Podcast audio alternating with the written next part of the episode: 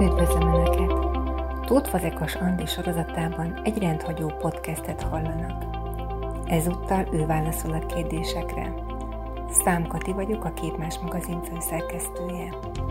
A következő beszélgetésben, ahogy azt talán már megszokták, szó lesz Istenélményről, túlélésről, csodáról. És arra is választ kaphatunk, miért nem hallhatják most egy ideig Andi podcastjait. Bennem sokszor megfogalmazódott, hogy milyen sokat kap egy ember a beszélgető partnereitől egy-egy interjúban. A két sorozatodat csak nem egy éve indítottad. Mit változtatott meg benned? Az, hogy különleges helyzetekről, történetekről beszélgettél az interjú alanyaiddal. Nagyon sok olyan témát ö, próbáltam feldolgozni, amelyek érdekeltek, azért mert, mert ö, találkoztam hasonló esettel, vagy vagy pontosan olyanokat is kerestem, ami sok embert érint, de nekem mondjuk fogalmam sincs róla. Ilyen volt a hajléktalanság a túlélőkben, vagy az abortusznak a kérdése, illetve a függőségekkel kapcsolatosan ott nekem is voltak tapasztalataim. És nagyon sokat épültem a, a műsorokból a beszélgető partnerekkel, ahogyan ők megnyíltak, ahogyan ők elmondták ezeket a problémáikat, és próbáltak segíteni másoknak. Tehát az, az mindenkinek ez volt a mozgatórugója, hogy végül is aki túlélő és túlment ilyen tragédiákon, ilyen traumákon, hogy, hogy valahogy segíteni másoknak.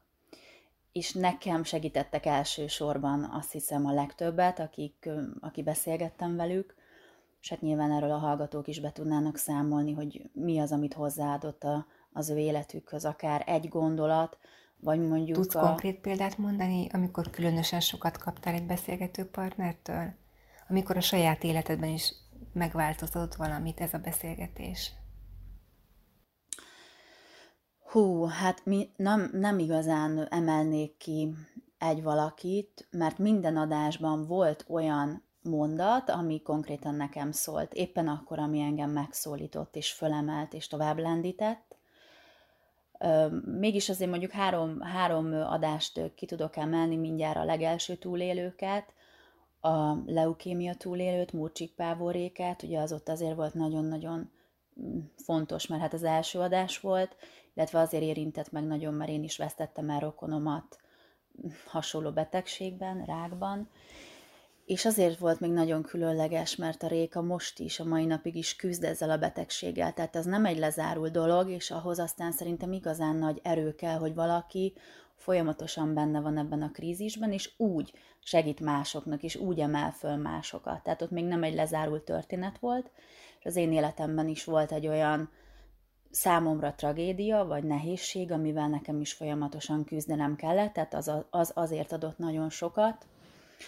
aztán a második adás, amikor a 15 éves fiát vesztette el az édesanyja, tehát az egy egészen megrázó történet, és rengeteget tanulhatunk abból, ahogyan ő továbbment, és ami még nagyon nagy hatással volt rám, az a kerekesszékes Orsinak a története, aki szintén még most is kerekesszékben ül, és gyakorlatilag ez a, ez a sorsfordulat vezette őt rá arra az útra, hogy ebből ő nagyon sok mindent meg tudott valósítani, ami az álma volt. Tehát ő nagyon szeretett volna embereknek segíteni, motiválni másokat, és hogyha ez nem történik meg vele, akkor talán soha sem kezdett volna bele ilyen tevékenységbe. Tehát ír, előadásokat tart, stb. Illetve az, az azért is érintett meg nagyon, mert mert ez a kerekesszékes életforma, tehát hogy egy egy futó, mozgó, sportoló fiatal lány belekerült egy ilyen helyzetbe, az, az számomra nagyon, tehát nekem az egy olyan nehézség, hogyha én velem ez történne, akkor én ezt úgy érzem, hogy nem tudnám elhordozni ezt a fajta tragédiát. A sorozatnak az volt a címe, hogy túlélők. Igen, igen. Magadat túlélőnek tartod? Igen, túlélőnek tartom.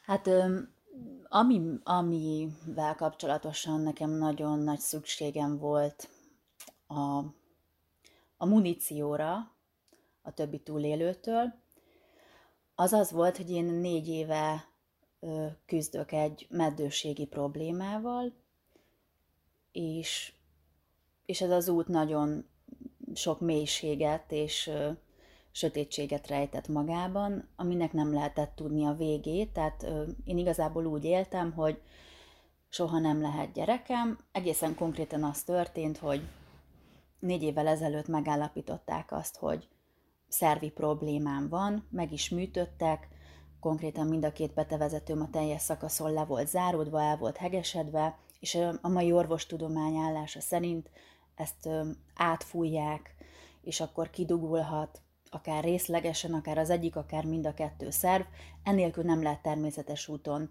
teherbe esni. No, hát ez a műtét nem sikerült nálam, és semmi jóval nem kecsegtettek, még részlegesen sem tudtak segíteni a problémámon, úgyhogy mindjárt azt javasolták, hogy menjek lombik kezelésre vagy eljárásra. Úgyhogy én gyakorlatilag bele is vágtam ebbe, és egy évvel később, tehát három évvel ezelőtt sikerült is egy ilyen stimuláción részt vennem, és egy beültetést tudtunk ebből elvégezni. Az is sikertelen volt, tehát el sem indult a terhesség nálam. Hát akkor újabb mélységbe zuhantam, hogy amit megtehettem, amit az orvosok javasoltak, azzal sem, azzal sem sikerül. Hát akkor most mi lesz, hogy lesz?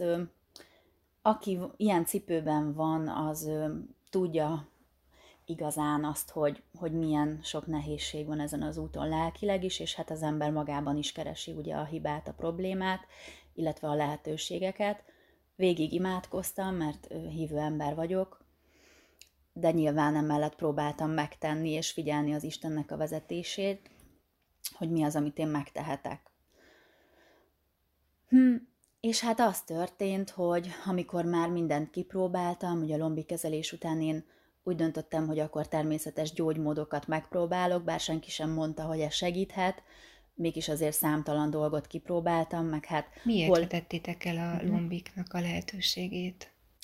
A következőt azért vetettem el, mert elég gyorsan történt minden, tehát amikor megműtöttek, akkor én már egy éven belül túl voltam a beültetésen, de ez gyorsnak számít, és úgy éreztem, hogy még fel sem dolgoztam igazán azt, azt ami a mondjuk a, ez az egész állapot, hanem tehát ahhoz, hogy mondjuk egy lombik eljáráson részt vehess, vagy egy beültetéshez eljuss el, rengeteg orvosi vizsgálat van, tehát igazán sűrű időszak volt, folyamatosan jártam a vizsgálatokra, az előkészítő vizsgálatokra, és nagyon gyorsan történt minden, és aztán azt éreztem, hogy még egy ilyen sikertelenséget rövid időn belül nem fogok tudni feldolgozni, úgyhogy egy kis szünet van, és hát az meg a másik minden mellett, hogy akkor, akkor még erőteljesebben kérdeztem Istent, hogy akkor most mi a helyzet, tehát hogy ez most miért nem sikerült, nem volt itt az ideje, vagy nem ez a mi utunk, vagy mi a helyzet.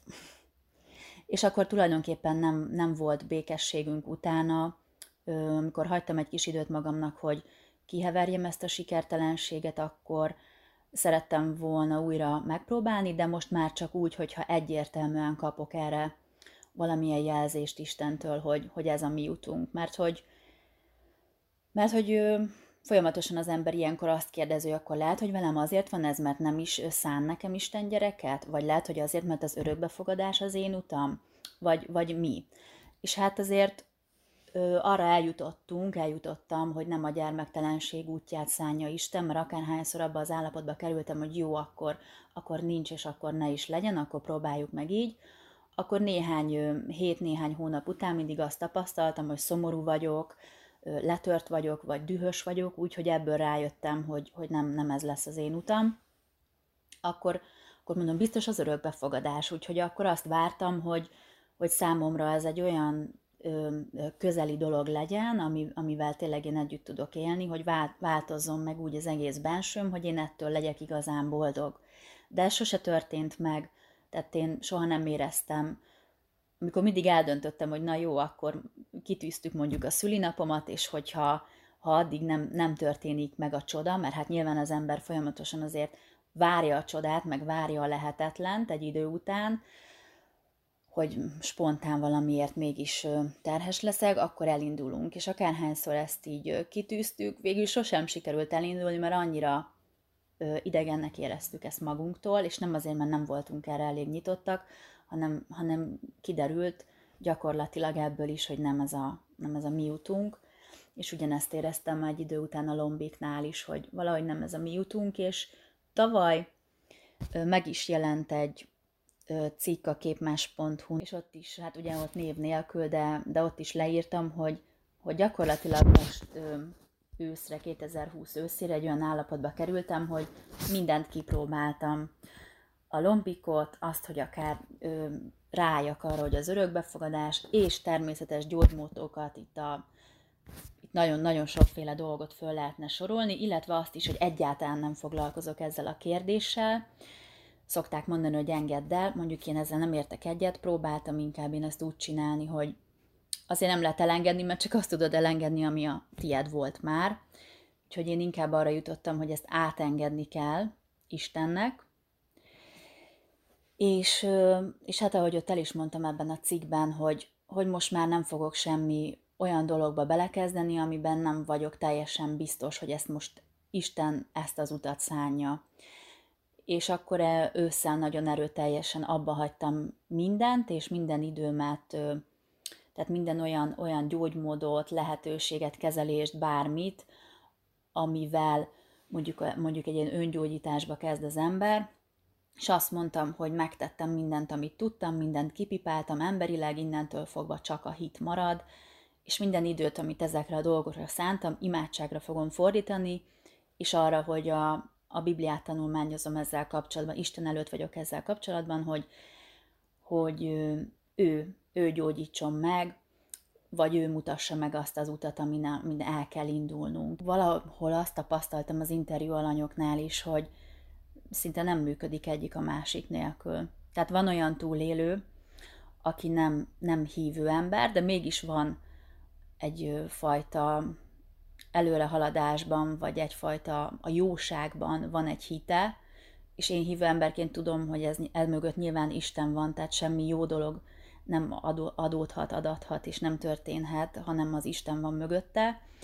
És vannak, akik még idáig nem jutottak el, hogy, hogy konkrétan a, ezt az Istennek tulajdonítsák, de szóval valahogy nagyon-nagyon nehéz úgy túlélővé válni, hogyha nincs meg, nem jutsz el odáig, hogy van egy hited, ami egy nálad, nálad nagyobb valakire mutat, vagy egy nálad nagyobb valamire mutat. A másik podcastodnak a címe pedig Isten élmények te magad is hívő vagy, és a baptista teológiát is elvégezted, ahogy tudom. A két sorozatodnak a témája végül is az életedben is nagyon intenzíven megjelenik. Sokat beszélgetél olyanokkal is, akik betegséggel küzdenek, csodás lelki vagy testi gyógyulásról számolnak be. Végül is a csoda veled is megtörtént. Na hát ezt még így nem mondtam ki, na de az történt, hogy hogy az őszi elhatározásom után, és hogy én ezt valóban így kezdtem el gondolni, és, és hinni abban, hogy az Isten meggyó, meg akar engem gyógyítani.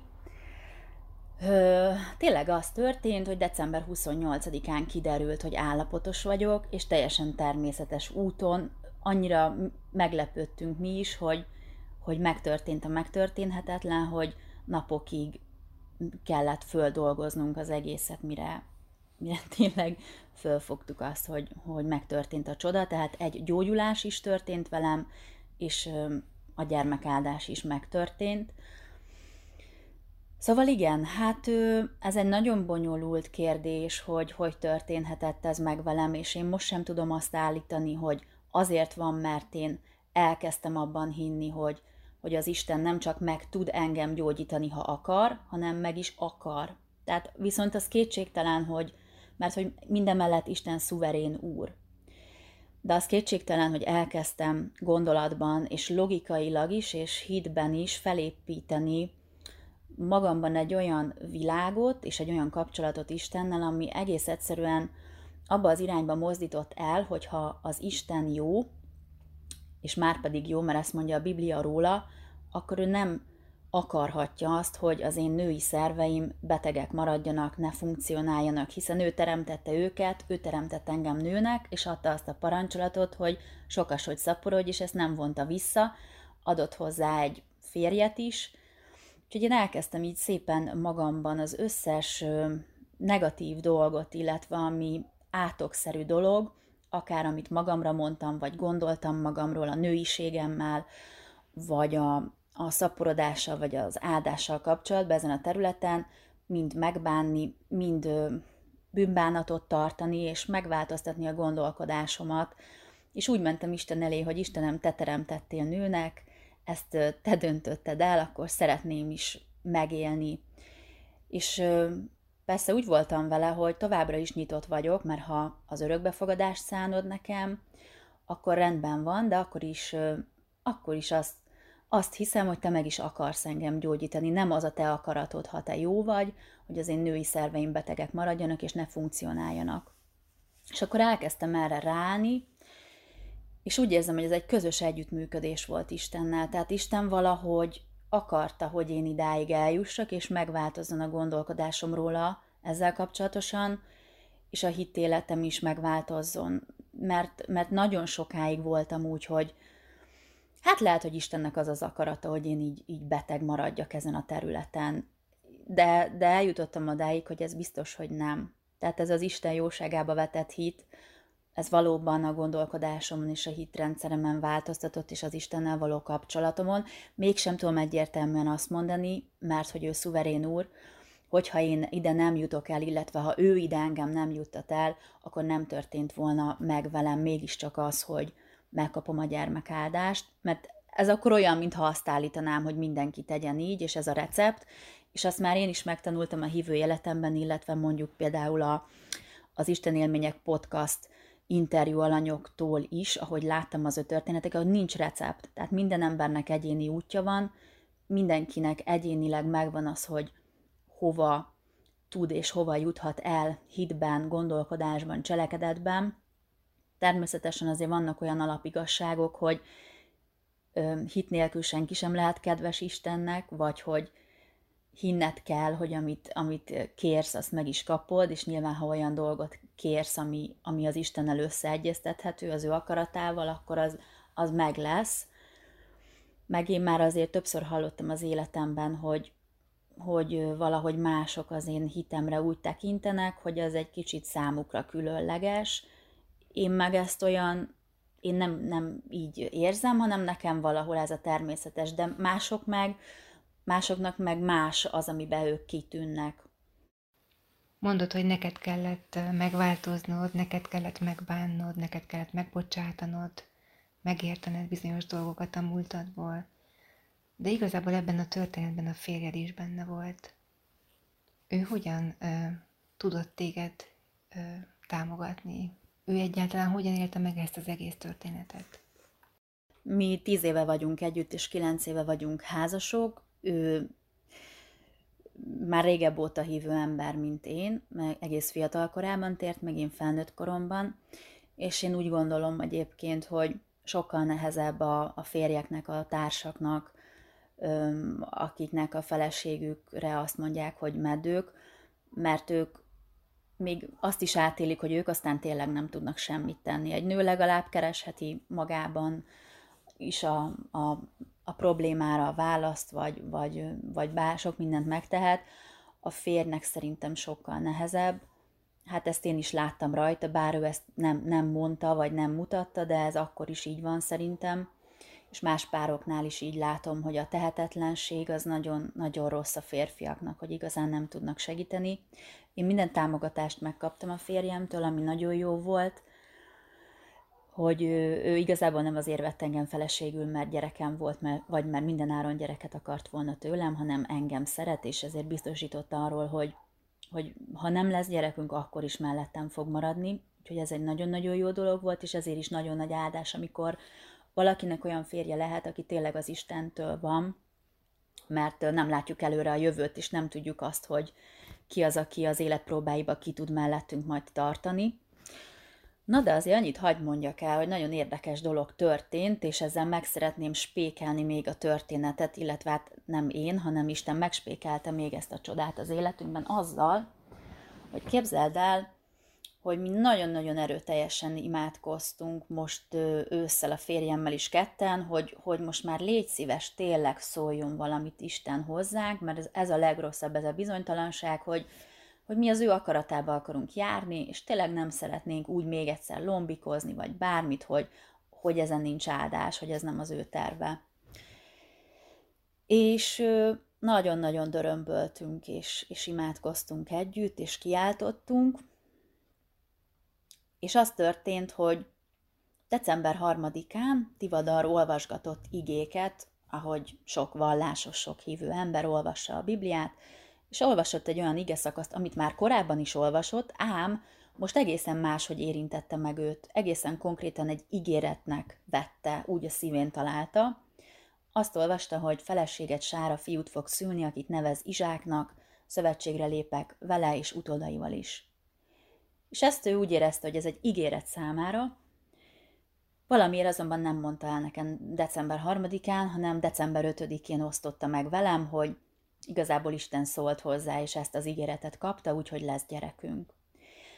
És tudod, ezt úgy mondta, hogy én elhittem neki, mert már volt ilyen az életünkben, hogy Isten például azt mondta Tivadarnak jó pár évvel ezelőtt, hogy kiszélesíti a határainkat, ez is egy ige szakasz, és utána el is kezdett megvalósulni az életünkbe. Tehát utána jobb munkáhelyet kapott, több fizetést, nagyobb lehetőségeink lettek, valóban szélesedtek a határaink. Tehát láttuk már azt az életünkben, hogy ha Isten így valamit így mond, akkor azt meg is valósítja. És egyébként az egész meddőségi dologgal kapcsolatosan, meg hogy miért nem szól Isten, miért nem egyértelmű a dolog, nagyon sokat segített, hogy tudtunk korábbi olyan dolgokra támaszkodni, amikor láttuk Isten beavatkozni az életünkbe, és láttuk, hogy, hogy egy csomó minden más dolgon meg áldás van, és van előmenetelünk. És akkor ezt ő elmondta nekem, és én akkor nagyon megnyugodtam, és felszabadultam, és itt örömködtünk, hogy de jó, akkor végül is Isten szólt, akkor nem, nem megyünk januártól lombikra, nem megyünk örökbefogadásra, hanem akkor majd, akkor csodát tesz, akkor meggyógyít, és akkor majd lesz gyerekünk. Nyilván arra gondoltam, hogy több hónap, vagy akár több év is eltelhet.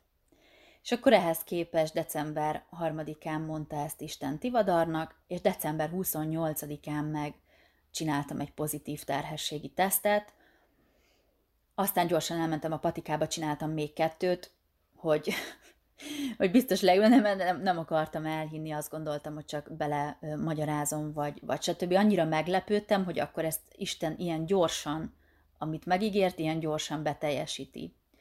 És tulajdonképpen akkor Tivadar ezt ö, nem, nem szó szerint értelmezte, mindjárt rögtön elkezdett alkudozni, hogy nem lehet-e az, hogy máshogy nevezzük el a gyereket, mert annyira azért ez az Izsák név neki nem tetszik, és azt érezte, hogy, hogy úgy, úgy ránehezedett ez a dolog, hogy nem, tehát hogy legyen csak igenis Izsák.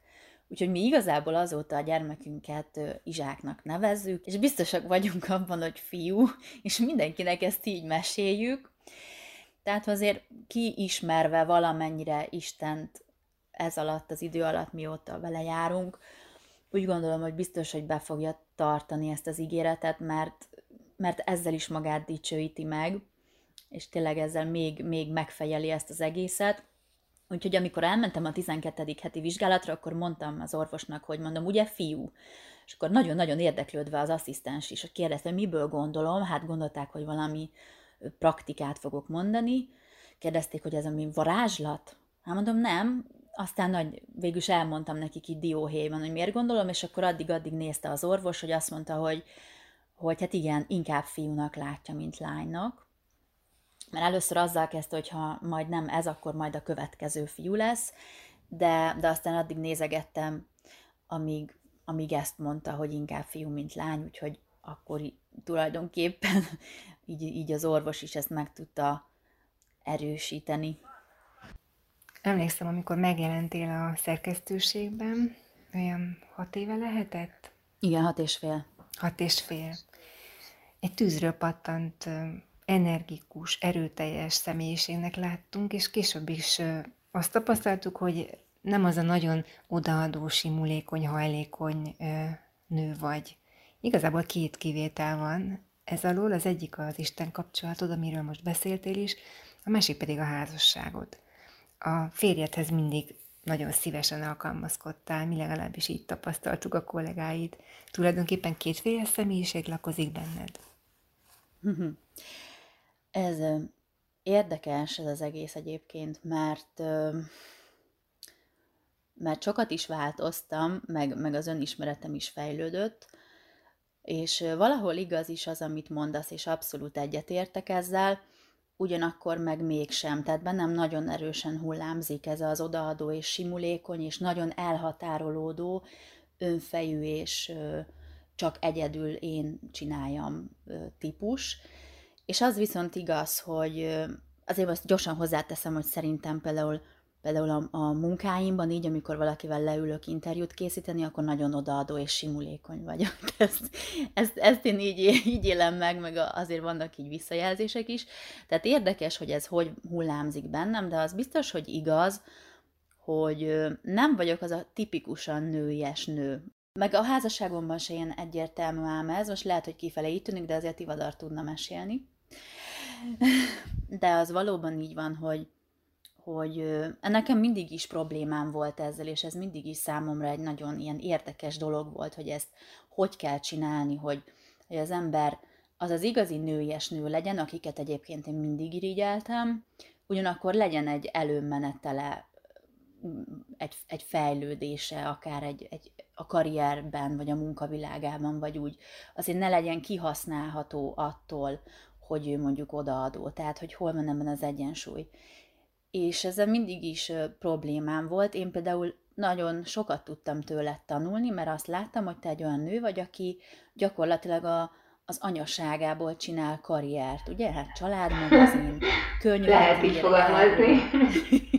és ez, ez nekem egy nagyon-nagyon sokáig figyeltelek, élesen, hogy te ezt hogy csinálod, mert nem nagyon láttam magam körül ilyen nőket, én mindig azt láttam, hogy, hogy ha az egyik dolog megy, akkor a másik kevésbé. Tehát, hogyha a gyereknevelés meg a, meg a nőiség, akkor a komoly dolgokat el, elérni, vagy, vagy igazán nagy dolgokat létrehozni, ami másoknak nagy segítség a karrierben, akkor az, az nem megy annyira.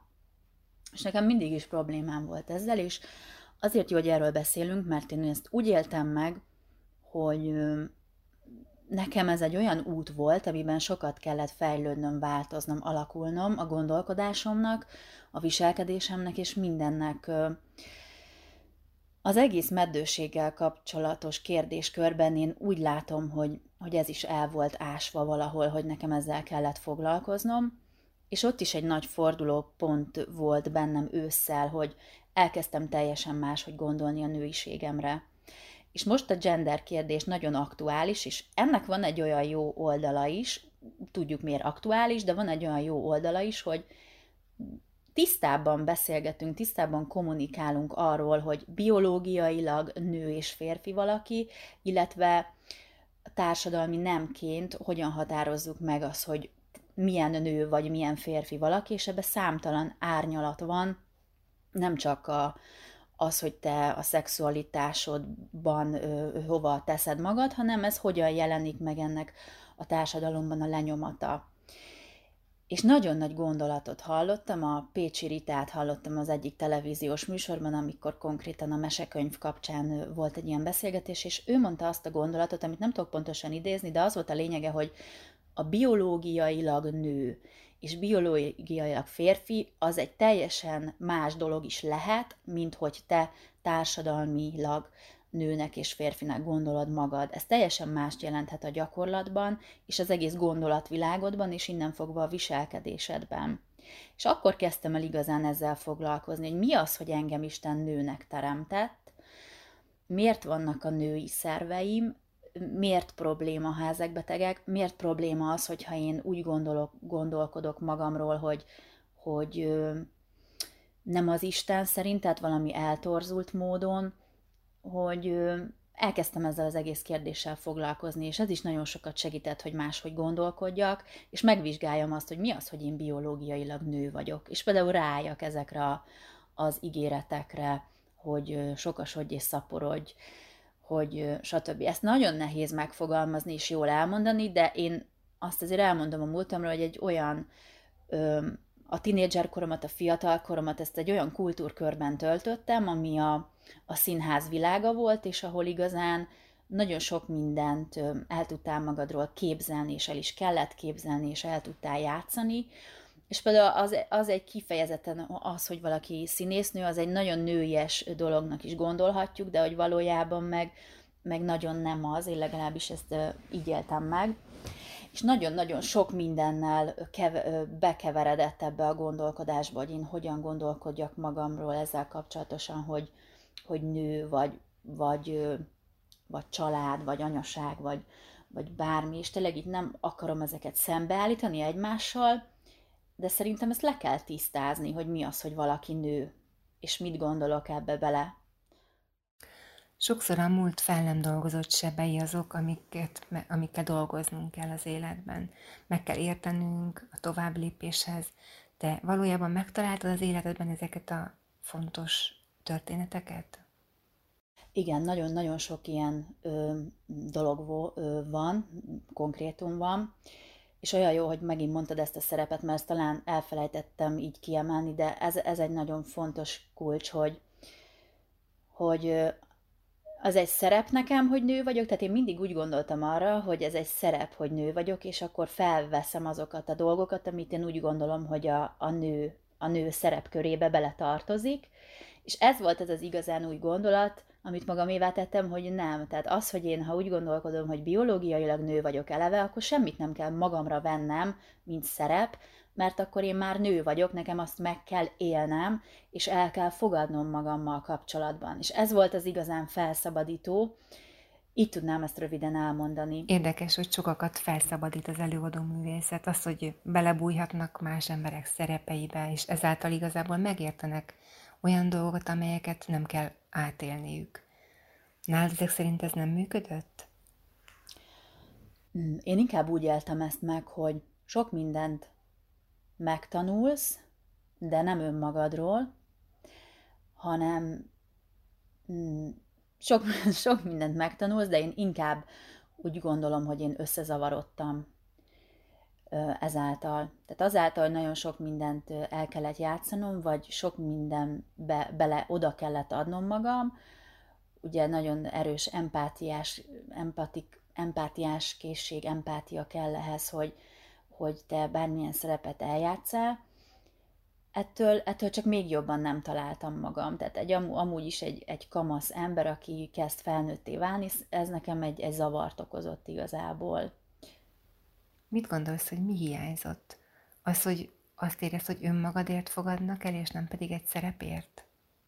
Igen, igen, hát ez abszolút hiányzott nekem, meg ugye kérdezted, hogy mik azok a dolgok, amikkel kapcsolatosan nekem tényleg bűnbánatot kellett tartani, vagy fel kellett ismerni, Hát ezeket én most azért azért nem fogom itt felsorolni mindenki előtt, mert, mert ebbe, ebbe olyan konkrétumok tartoznak bele, amik azért elég túl személyesek, meg nem is akarok ezzel ö, senkit megbántani, vagy nem akarom azt, hogy félreérthető legyen, hiszen nyilván, amit magunkról ö, gondolunk, az elsősorban azokból a visszajelzésekből táplálkozik, amit gyerekként átélünk a környezetünkbe, vagy a, a többi nőt, nőt, ahogy látjuk magunk körül, és, és aztán persze felnőtt korunkban már választunk, és választhatunk, és válasszunk is példaképeket, mert szerintem ez nagyon fontos, tehát hogyha van be úgy érezzük, hogy, hogy ez meg van sérülve ez a dolog, de hát azt is fel kell ismerni, hogy ez meg van sérülve, az is egy út,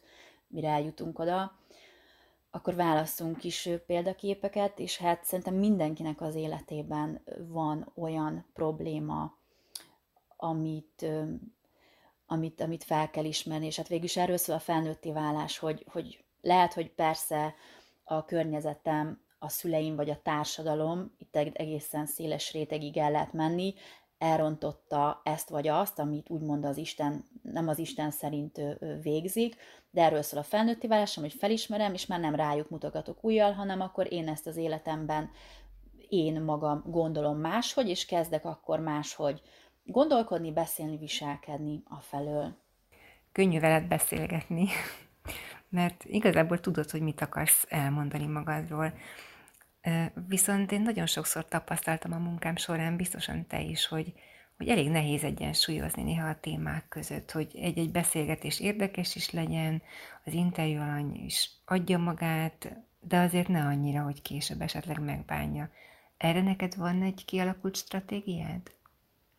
Hát van ennek egy olyan része, ami nem tudatos, Tehát egyszerűen kialakul két ember között ott abban az alkalomban egy, egy egymásra figyelés, egy együttlét, és ebben valahogy az ember szerintem a, nem is a szavaival, hanem minden mással, a hangszínnel, a hanglejtéssel, a gesztikulációval valahogy ez úgy, úgy adja magát, illetve amikor valaki olyat árul el magáról, amibe aztán esetleg ő maga is látom, hogy belepirul, vagy belezavarodik, vagy ellentmondásokat tesz korábbi megszólásával kapcsolatban, akkor én egyértelműen és egyenesen úgy, úgy szoktam mondani, hogy, hogy, hogy ha úgy érzed, hogy ez, ez több volt, mint amit el szeretnél mondani sok ember előtt, akkor, akkor semmi baj, akkor kivágom. Tehát itt ezeknél az adásoknál az is volt a, egyfelől a jó, hogy nem élő műsor volt, tehát ez azért mondom, hogy jó,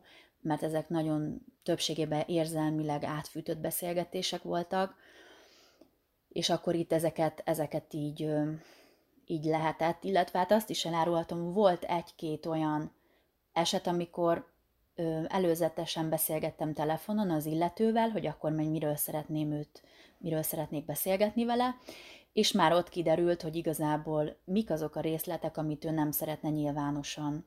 És akkor én mondtam, hogy akkor viszont szerintem, ha ezt te nem tudod névvel, arccal vállalni így ezt a történetet, mert hogy ebben ez a gyönyörű, az az adott rész, amit ő igazából nem is szeretett volna elmondani sok embernek, akkor mondtam, hogy akkor, akkor szerintem hagyjuk, akkor szerintem ezt ne hozd meg, aludj rá még egyet, gondold át, és akkor a legtöbb esetben ebből az lett, hogy, hogy tényleg hálás volt az illető, mert, mert, mert, mert annak semmi értelme, hogyha valaki úgy olyan dolgokat mond el magáról, amit később megbán, vagy másokat ezzel megbánt.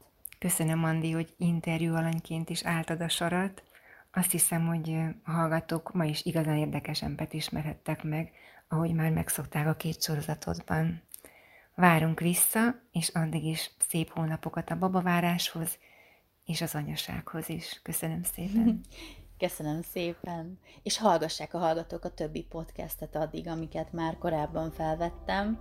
Most akkor egy jó darabig nem fogok jelentkezni új műsorral, de annyi minden van ott a tarisznyában, hogy bőven lehet válogatni.